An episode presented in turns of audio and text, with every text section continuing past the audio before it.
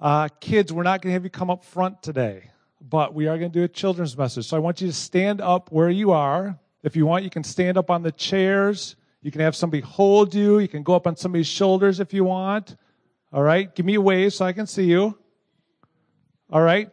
Now, uh, oh, Terry was down. I was going to have us pan out if we can. We're going to take a moment and do this because we have friends who are, aren't here with us, right? They're still at home.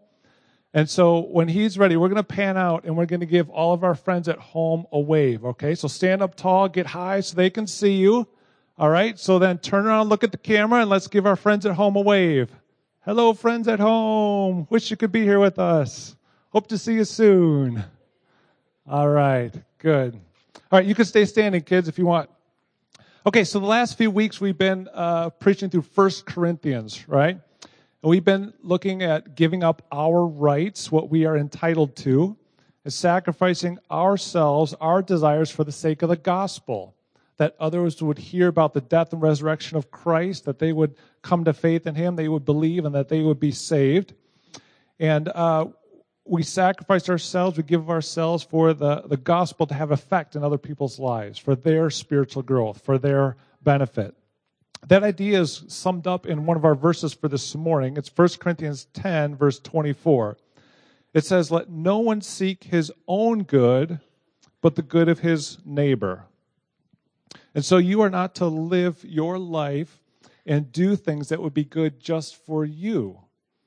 You're to live and, and think, be thoughtful, and act in ways that would be good for other people, the people who are around you.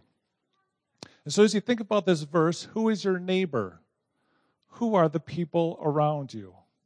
Well, it's probably mom and dad, right? Brothers and sisters. It's the other people in our church, our people around us. It's uh, when school's in session, it's teachers and other students, right? It's people who live close to you. The houses are, are close by you. Those are the people close to us, right? So it's these people that you are to be desiring good for. And you are to live your life for their good, to be thoughtful of what is best for them. And so, how do you do that? How might it look for you to live in that way as a kid, as a child, to live with thoughtfulness and the good in mind of others? Well, here's some examples. Maybe today, instead of going out to play after lunch, maybe ask mom if you can help do the dishes, right? Would that be looking out for the good of her? Yeah, it would, wouldn't it? How about if your sister is supposed to do the vacuuming or the sweeping, and instead you say, hey, let me do that for you today? Would that be looking out for her good? Yeah, it would. What if your brother's job is to take out the garbage and you choose to do it for him? That'd be look doing the uh, good for somebody else? How about if somebody near you is maybe sick and they have to stay home? You could maybe pray for them or maybe send them a card. That would be thoughtful in doing something for the benefit, the good of somebody else. So there's lots of ways to give up what we would want, what we would desire in order to serve others, in order to do good to them. But these things aren't easy for us, are they? You know what? They aren't easy for adults either. It's difficult to give up our desires for the benefit of somebody else, to put aside our selfishness and be thoughtful of others. And so, why? Why should we do these things? Well, a couple reasons. One is to obey God's word, He tells us to do that. Another way is for God's glory.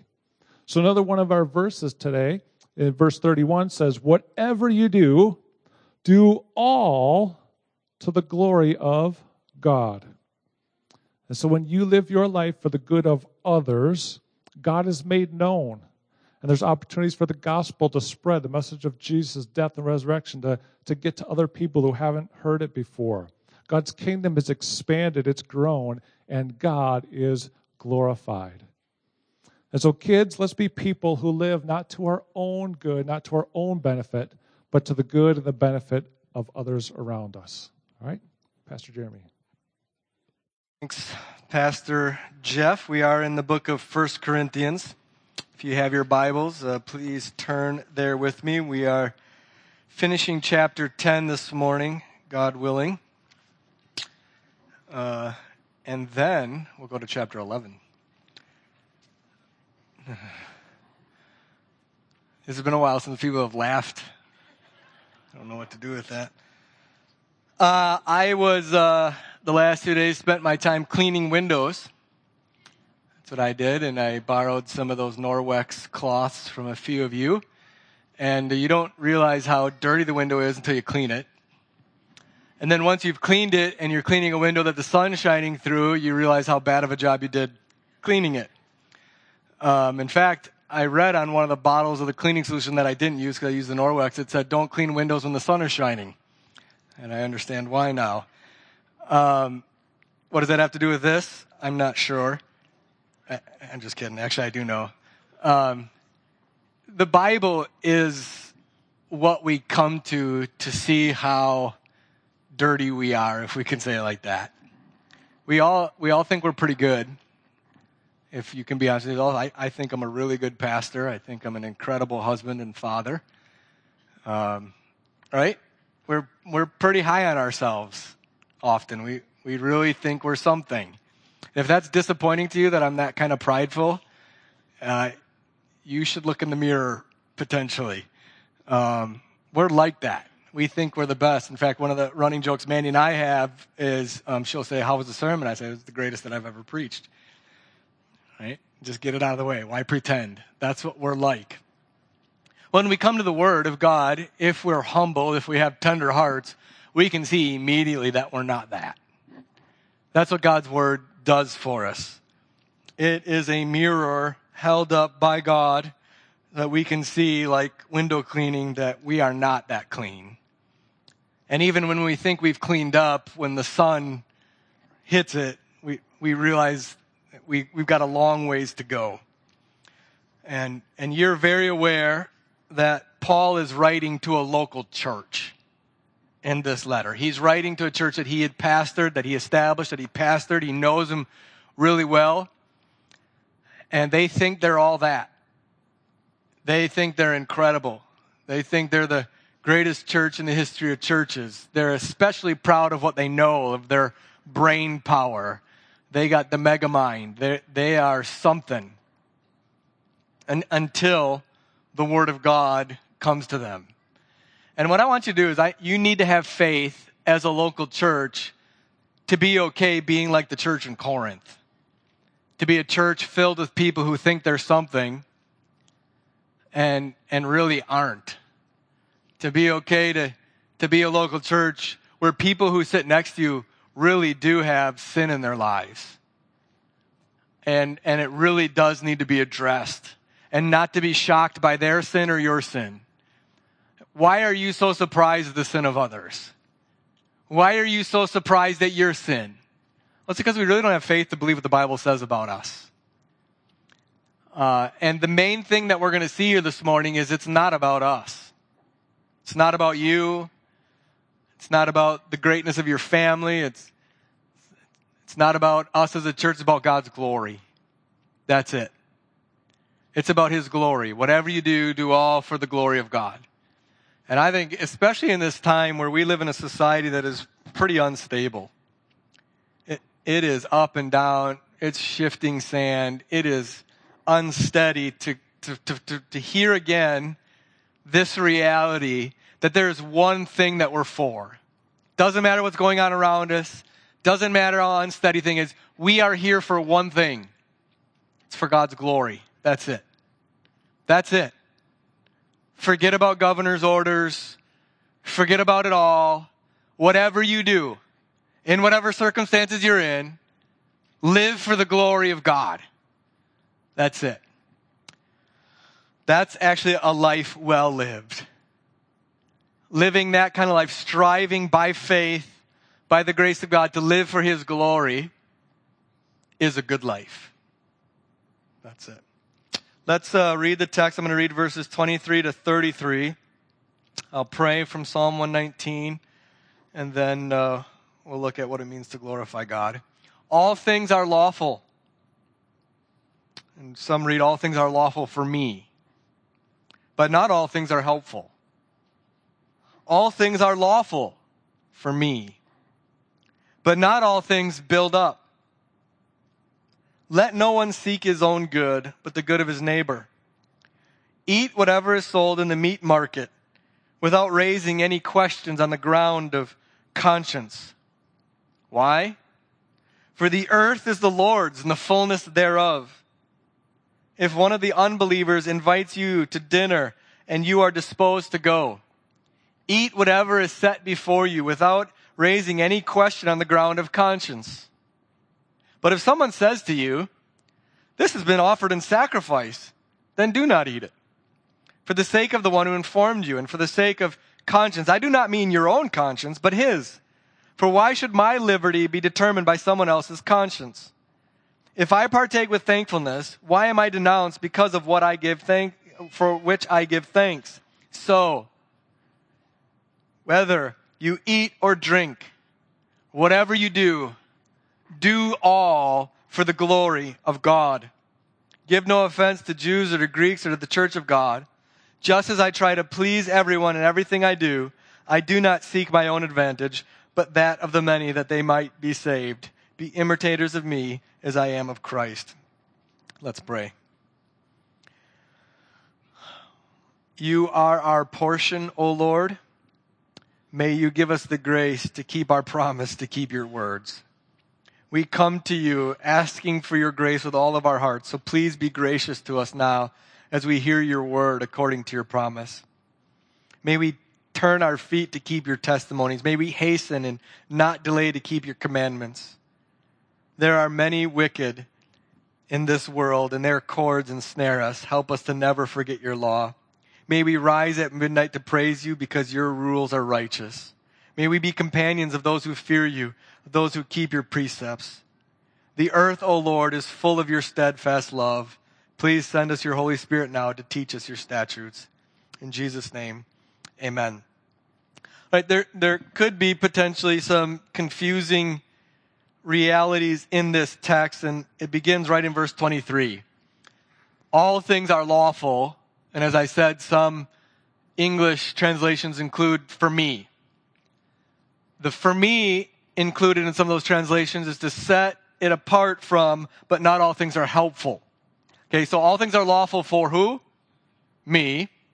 But who aren't all things helpful for? All things are lawful for me, but who might not be built up by me making use of all these lawful things? Others. And I, let me reveal part of my heart. I have always read that verse as if both halves are talking about me. Right? Just to show you my own conceit. Just my initial reading of this verse has always been all things are lawful for me, but not all things are helpful for me. All things are lawful for me, but not all things will build me up. And I've often used that to apply to what I watch or what I take part in. There are some things that I, I can do anything, but not all things are going to be helpful to me spiritually. Well, that's true, but that's not what this text are saying. I thought it might be helpful for you at the beginning. Aren't we so selfish when we're reading the Bible? Aren't I? Like, we read it immediately and it's me always. Me, me, me, right there. And it's not. The whole point of this entire section, beginning back at verse 8, is you have great liberty, particularly in regards to what you eat and drink, but exercise that liberty out of what is best for others spiritually. And here is he's summing it all up, and yet I immediately come to it and, and see myself in both half of the verses. How about you? So he gets right then to the heart of it all. He's going to help us define what it means to live for God's glory. We've heard this phrase over and over and over again in our lives. We realize that everything in the world is for God's glory. But what does that mean on Monday morning? What does that mean, boots on the ground? How do you actually live for God's glory? That's what we're going to see in this text, and he gives some very practical, helpful um, teaching on how to do that. And, and, and here is the line of thinking. You've heard it before as we've gone through this. First, in Christ, well, actually, first, because God is the creator of all things, and now in Christ, you have just about complete freedom as far as what you eat and drink. So when he says all things here, he doesn't mean you can do whatever you want. We live in a world without rules or without laws. The, the context here is specifically in regard to eating and drinking, specifically in regard to in the Corinthian time when they actually had real idols and they actually had real temples and they actually had real feasts where actual meat was really sacrificed to the idols and you could actually go and buy that meat in the market. As, as far as a believer, because everything in creation is God's, feel free to eat it, no problem at all. If they just sacrifice it to Satan himself, throw it on the grill, enjoy. So we have that kind of freedom in Christ. That's number one. Number two, you need to learn to use that freedom maturely. We need to learn how to use our freedoms in Christ in maturity and in love for how it's going to impact another person in regards to their relationship to Jesus Christ. So you have great freedom. Amen. But learn to use your freedom in love. It's a, it's somebody who's really immature, right? When you're 16, when I was 16, I got my driver's license. I used it oftentimes with real immaturity. My dad had a work pickup. He was an electrician, and it was usually in the back filled with um, all of his materials and tools. And I would take the truck out and drive it in a way that a 16 year old drives it, but I was too dumb to pick up all the stuff that had flown all over the back. And I was immature in my use of my freedom. And my dad had sometimes said to me, first he'd make me clean it up, and then he'd say you can't use it for a couple weeks, and then he'd say, Are you really that dumb to do things that you know you shouldn't and then not clean up after yourself? Right? Apparently. Right? And so you have to learn how to use your freedom with wisdom. You have to learn how to use your freedom considering other people on the road, if you will. Right? And so that, that's what he's going to tell us to do it. And then he's going to say, and here's the standard. Use your freedom to the glory of God. Use your freedom in a way that brings God maximum glory, maximum honor, maximum praise. So we, we had a, a family who recently moved and I was talking with him about parenting one time, and he said, one of the things we consistently said to our kid when they were coming to us with decisions, should I do this, dad? Should I not do that? What do you think about this? One of the things they would consistently say to their kids, well, what's going to bring God the most glory? Have you thought through your decision in light of which decision is going to be glorifying to God the most? Both, both decisions might be right. Neither of them are wrong in themselves, but which one do you think, as you evaluate all the positive and negatives, which one's going to bring God the most glory of God? That's the principle by which we should live. Right? So, even as we gather here this morning, what is going to most glorify God? Some of you, it is most glorifying God to not be here because of people in your lives who might get sick. For some of you, it's most glorifying to God to be here.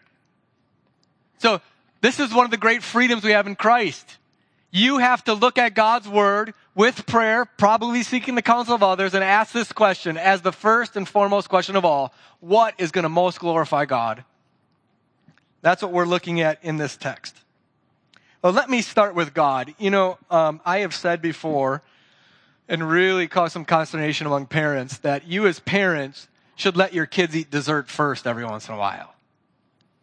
Just let them go right at it put the, put the food that they don't want to eat there and then put the dessert and just let them have at the dessert. Right? Big deal. And I want to do that right now. I just want to get right to the dessert. I, I, I want to get right to the best part of this. I, I want to go right to 31, verse 31. And I just want you to consider something. I, I hope this helps you enjoy God. I hope this helps you find some delight in God. Um, let me, let me start with this way. The term leisure. That term is actually a, a religious term. It's in relation to rest on the seventh day. Leisure had once been understood in our culture not as kind of hammock or fishing or golfing or kind of doing recreational things. Leisure was understood to be taking time in your life to think about God. That's what the term leisure was. It was taking a Sabbath to worship and um, behold and contemplate and think about the greatness and the grace and the power and the majesty of God. That, that's what leisure was understood to be. And so I, want to I want to give you some leisure here. And, and what I want you to think of, so we read in verse 31, whether you eat or drink, whatever you do, do all to the glory of God. I, I, I hope I can put this in a way that's, that's going to be help you understand what I'm trying to get at. Okay, so every human being who's ever been created, this is what we're for, right? We have 8 billion or so people on this globe right now. I don't know how many ever redeemed, but se- several billion, I hope, are actually believers in the Lord Jesus. This, this entire world has been created for us to have dominion over, to use as believers to do one thing glorify God. And I just want you to ask, I want you to ask a question what does that tell you about God? What does that tell you about God? Let me use a sports analogy. Um, right now, the state of Wisconsin, our NBA team, the Milwaukee Bucks, has the player that is widely considered the best player in the world at the moment.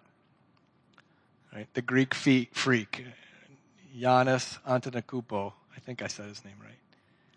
He's actually from Greece. He plays for the Milwaukee Bucks. He won the MVP last year, and he was looking like he'd win it again. He would have been back to back MVP. He's young, he's 25, 26, something like that. He's incredible. So, of all the NBA players, he gets the most glory. He gets the most accolades. People talk about him in the most glowing terms. Why? Because that's what he is. In the basketball sense, that's what he's worthy of. Okay? So when we read here, every, this whole entire world, every human being, particularly God's redeemed, you should be doing one thing in whatever you're doing, that is giving God the glory. That's not only telling you what to do, that's telling you something about God. God is the kind of being that is worthy of that kind of glory. That's telling you how incredibly, massively, majestically great God is. No other being is worthy of this kind of focus and adoration and praise and glory. When you read, do everything, all human beings and all creation to the glory of God, that should be telling you God is glorious. God is incredible. God is unlike any other being that I've ever encountered. Let me ask you this. If you have, you've seen it. Have you seen a family where the parents make everything to revolve around the child and the destruction that brings. And you sit there and watch it and cringe as a kid throws a fit and the parents do everything they can do to placate the child. We watched uh, uh, Willy Wonka's Chocolate Factory a few days ago. And you have these four absolute brats and one in particular, the um, the first, uh, I think it's the second one. What's her name? You remember? Violet. Just, I mean, I wanted to reach into the screen. But that's what her parents have made her, right? Because everything's about her. The world revolves around her. It's all about her. Every need, anything at any time, give, give, give to her. Make sure she's happy. Make sure she has everything. And what does it do to her? It destroys her. It destroys her family. Why? Because human beings cannot carry the weight of that glory. We're not meant to have that kind of focus. We're not meant to have that kind of attention. We're not meant to have it be all about us. We can't handle it. Look at young child actors and then what they're like when they're adults. They can't handle that kind of focus and pressure and money and fame and adoration. They, we can't handle it as humans. If you're a Marvel's fan, right, they have these five infinity stones. And no human being can handle the stones. They're not strong enough. They're not good enough. They're not powerful enough. We cannot, nothing in the universe can handle this kind of glory but God. God in himself is so great, is so powerful, is so strong, is so wise, is so good that he alone can handle this kind of adoration and praise and focus and glory. This is telling us something about the nature of God, the very being of God. He deserves all glory because he alone is worthy of all glory and he alone can handle this kind of attention and focus and glory. This is why all the songs we sing are focused on him. But isn't that freeing? It's not about you. It's not about me. It's about him. Give him your attention. Give him your focus. He is God. He is the eternal, uncreated, self-existing, self-sufficient being that has no beginning and ending. He exists in himself. He is all glorious. And, and it is wonderful for you and I when we get that, when, when it finally grabs hold of us to give our attention, to give our focus to Him. It's very freeing for you. It's, it's the definition of goodness in a human. It's, it, to be a good human means to be all about God's glory, means to get beyond yourself, means to not care so much about what happens to you or what others think of you or what others say of you or how others are treating you because it's about God's glory. It's so very freeing. So very freeing to move out from under the condemnation of others and what they say and think about you. Who cares? I mean, pastors and elders are consistently criticized. We do the wrong things, we say the wrong things, we're not loving enough, we're not this enough, we're not. And it's all true. We are not as loving as we should be. We are not as courageous as we should be. We are sometimes too soft and sometimes too strong. So what? Get over it. And, and you too. Why? It's not about you. Who cares? Did Jesus die or didn't he? Are you forgiven or aren't you? It ain't about you. It's so freeing. It's so freeing. So, so, so that's the first thing here. The rest of it is icing. I mean, the rest of it is how to do it. So, how do we do it? How do you glorify God? First, you have to realize how you live really impacts the glory of God. Isn't that something? In the early pages of the Bible, we see the great glory with God, which God created man. He took six days to fashion an entire world.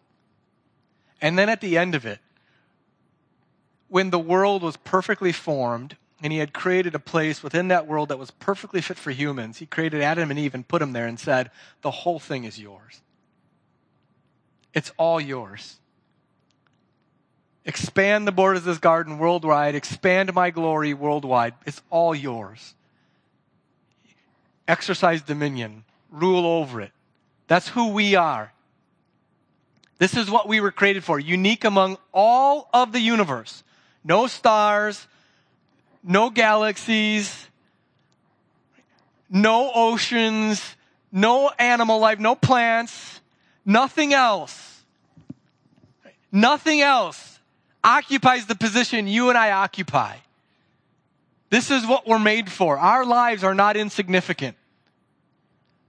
They are jam packed with meaning, with purpose, with worth, because you were created as a Lord as a lady to rule over creation, to bring God glory. That's what you're for.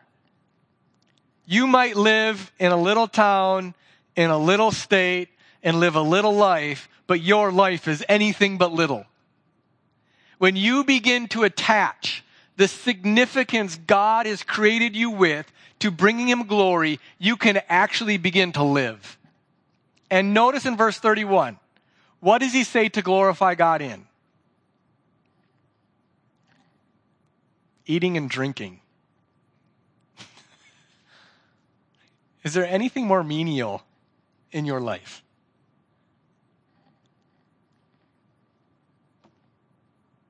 He, he's not saying, glorify God by building a big corporation and employing thousands of people and or glorify God and selling all of your possessions and going to the farthest reaches and preaching the gospel and establishing. No, whatever you do, eating or drinking, right?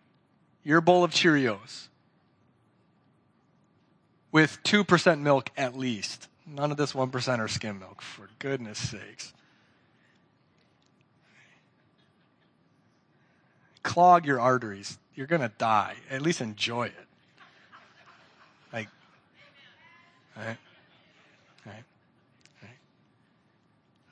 So, in the littlest things, you can bring God of God, the eternal God, the God who has always existed, the God who uses the earth to, as a footstool. As you eat your Cheerios, you can bring him glory. and you think your life is nothing? What's wrong with you? And you mope about as if you have no significance?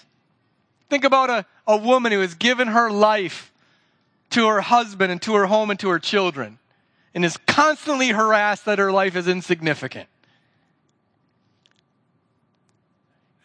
Why don't you do something with your life? What do you do for a living? I'm a stay at home mom. Oh, that's nice.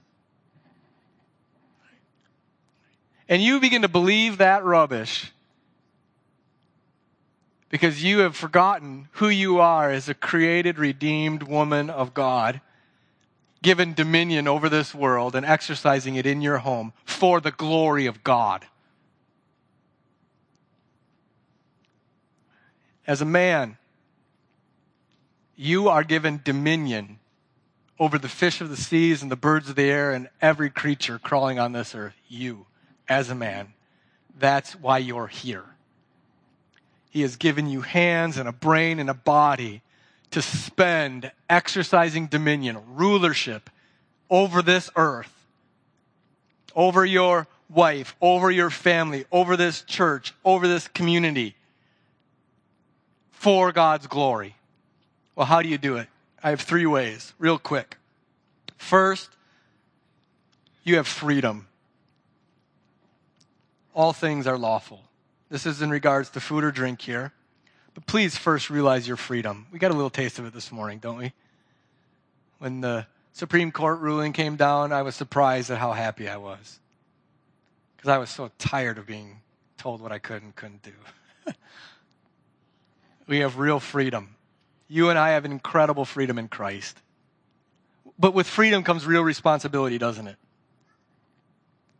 To relate it to parenting, wise parents are always preparing their children for the freedom they're about to get. They try to think a couple years ahead.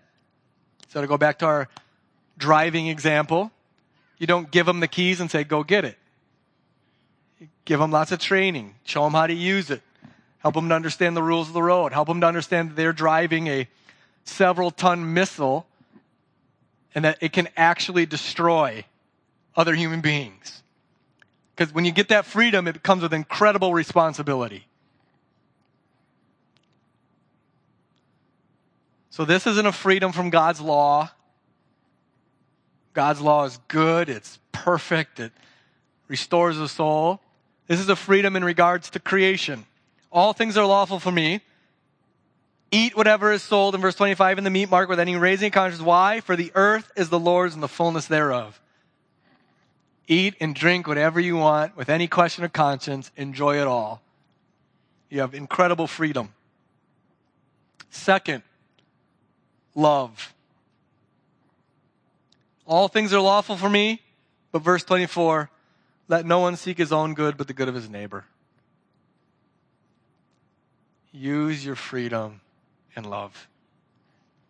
And he defines love here towards the end as doing in verse 33 no matter what the person is, no matter what nation they're of, particularly in the church. That's why the church is listed last in verse 32. He defines love as not seeking your own advantage, but that of the many that they might be saved. So he defines love as what is eternally best for those in your life, whether it's in the church or those outside the church. Now, one of the great mistakes we're making as the church today is we get this principle. We, we really do want to see people saved, but we think it's always by compromising. The church has become utterly convinced that the way that you win people to Jesus is to not say all of the things that are true in the Bible, but to keep a bunch of the hard stuff hidden, to be nice, to be soft. That is the definition of love today. And I think it's one reason that the church, it's probably the reason why the church was considered insignificant or unessential in this period. Because the church has become utterly unwilling to stand for the truth. And so, why would they come to the church when they can get that everywhere else? When the church has been most essential, it's when the church has been most courageous. And so, as you consider love, take care to define it biblically. Love in the Bible is always equated with sacrifice. And sacrifice is always equated with truth. You'll have to lay down your life when you're standing on something firm. You'll never be called to lay down your life when you're jello. And so we love. We love. Our mission is to see as many people come to Jesus as possible. And those people built up in Jesus as far as possible. And so we will use all of the freedoms we've given for that mission. That's why we're here. That's why we exist as a church. That's why you exist as you do. That's why you have the job you do, so that you might see as many saved as possible. So, first, you have freedom. Second, you have love. Third, thankfulness. Thankfulness. Verse 30. If I partake with thankfulness, why am I denounced because of that which I give thanks? So he's connecting here you living in love with thanksgiving. In 2 Corinthians chapter 9, if you're following our Bible reading program, you were to read it yesterday. I read it today. Um, I was a day behind. Uh, he connects them loving with being cheerful givers, with supplying the needs of their others, them using their freedom of their possessions to serve others. And he says that he wants them to do it in verse 11 so that thanksgiving is produced to God. If we use our freedom in genuine Christian love, the result is going to be more thanksgiving to God. You've experienced your life, right? When you were down and out, when you needed help and people came and helped, what did it elicit from you? Thankfulness. And so the reason that you use your freedom in love is so that God gets more glory. You see how it works here? It's the great circle of life. This is it. He's given you life and incredible freedom to use in love so that more people bring God glory. And the more that people bring God glory, the more they realize their freedom that they can use in love so they can bring Him more glory. That's what we're doing here. Why are we meeting together as a church? In love using our freedom, hopefully with wisdom, so that more give thanks to God. That's it. That's it. Let me close with verse 26.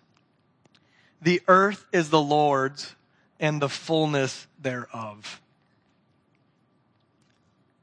The earth is the Lord's and the fullness thereof. Here's Genesis 1 and 2. God existing in himself for all eternity in triune glory and love. Needing nothing, not insufficient at all.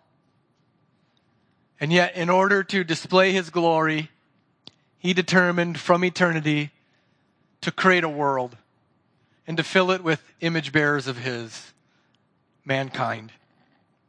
He did it by speaking. He did it by speaking from nothing. He spoke, and all things came into being. So he owns it all. He doesn't only just own the earth, he owns all of the plenty of the earth. He owns it all.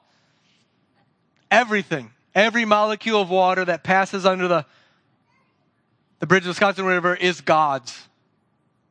Every bud on every tree is the Lord. Every little piece of pollen that irritates your sinuses is the Lord's. Everything is His. And He has given it to you and to me to enjoy. What a God. Everything in this world has been created and given to you and to me for our enjoyment. To enjoy to His glory, using it so that others might come to Christ and be built up in Christ. There is no small thing in this world. There is no small thing in this world. Let's pray. Father, help us. These are awesome things. And we are to live them in a world where we are doing warfare with powers and principalities and authorities. And we are to fight. We are to fight until we can't anymore and there's no more breath in our lungs and no more beating of our hearts. And we are to fight using our freedoms for your glory and loving others. And so, God, help us. Help us to exercise this dominion you've given us, to enjoy our freedoms, to use them maturely in love so that you might get all the glory, and especially that many might be saved. And so, God, would you do it even now? People are here, people in this live stream, people that might hear it in the future, that you might use this, that men and women might be reconciled to you through the shed blood of your Son. Because apart from it, we have no hope. And so, God, help us as your church to live in such a way that you are being thanked and glorified more and more. So, God, teach us these things. In Jesus' name, amen. The charge is this Paul concludes in verse 33 with evangelism. I try to please everyone in everything I do, not seeking my own advantage, but that of the many that they might be saved. All right, so what's something you can do this week in, in the hopes that somebody might be saved? Um, what, what's one way you can be evangelistic this coming week? One, one thing uh, for a neighbor, a friend, a coworker, family member. What's one thing to not seek your own profit, but that of others that they might be saved? Peace be to the brothers and love with faith from God the Father and the Lord Jesus Christ. Grace be with all who love our Lord Jesus Christ in sincerity. God bless you all. Have a great week in the Lord. I love you. Great, great to see you again.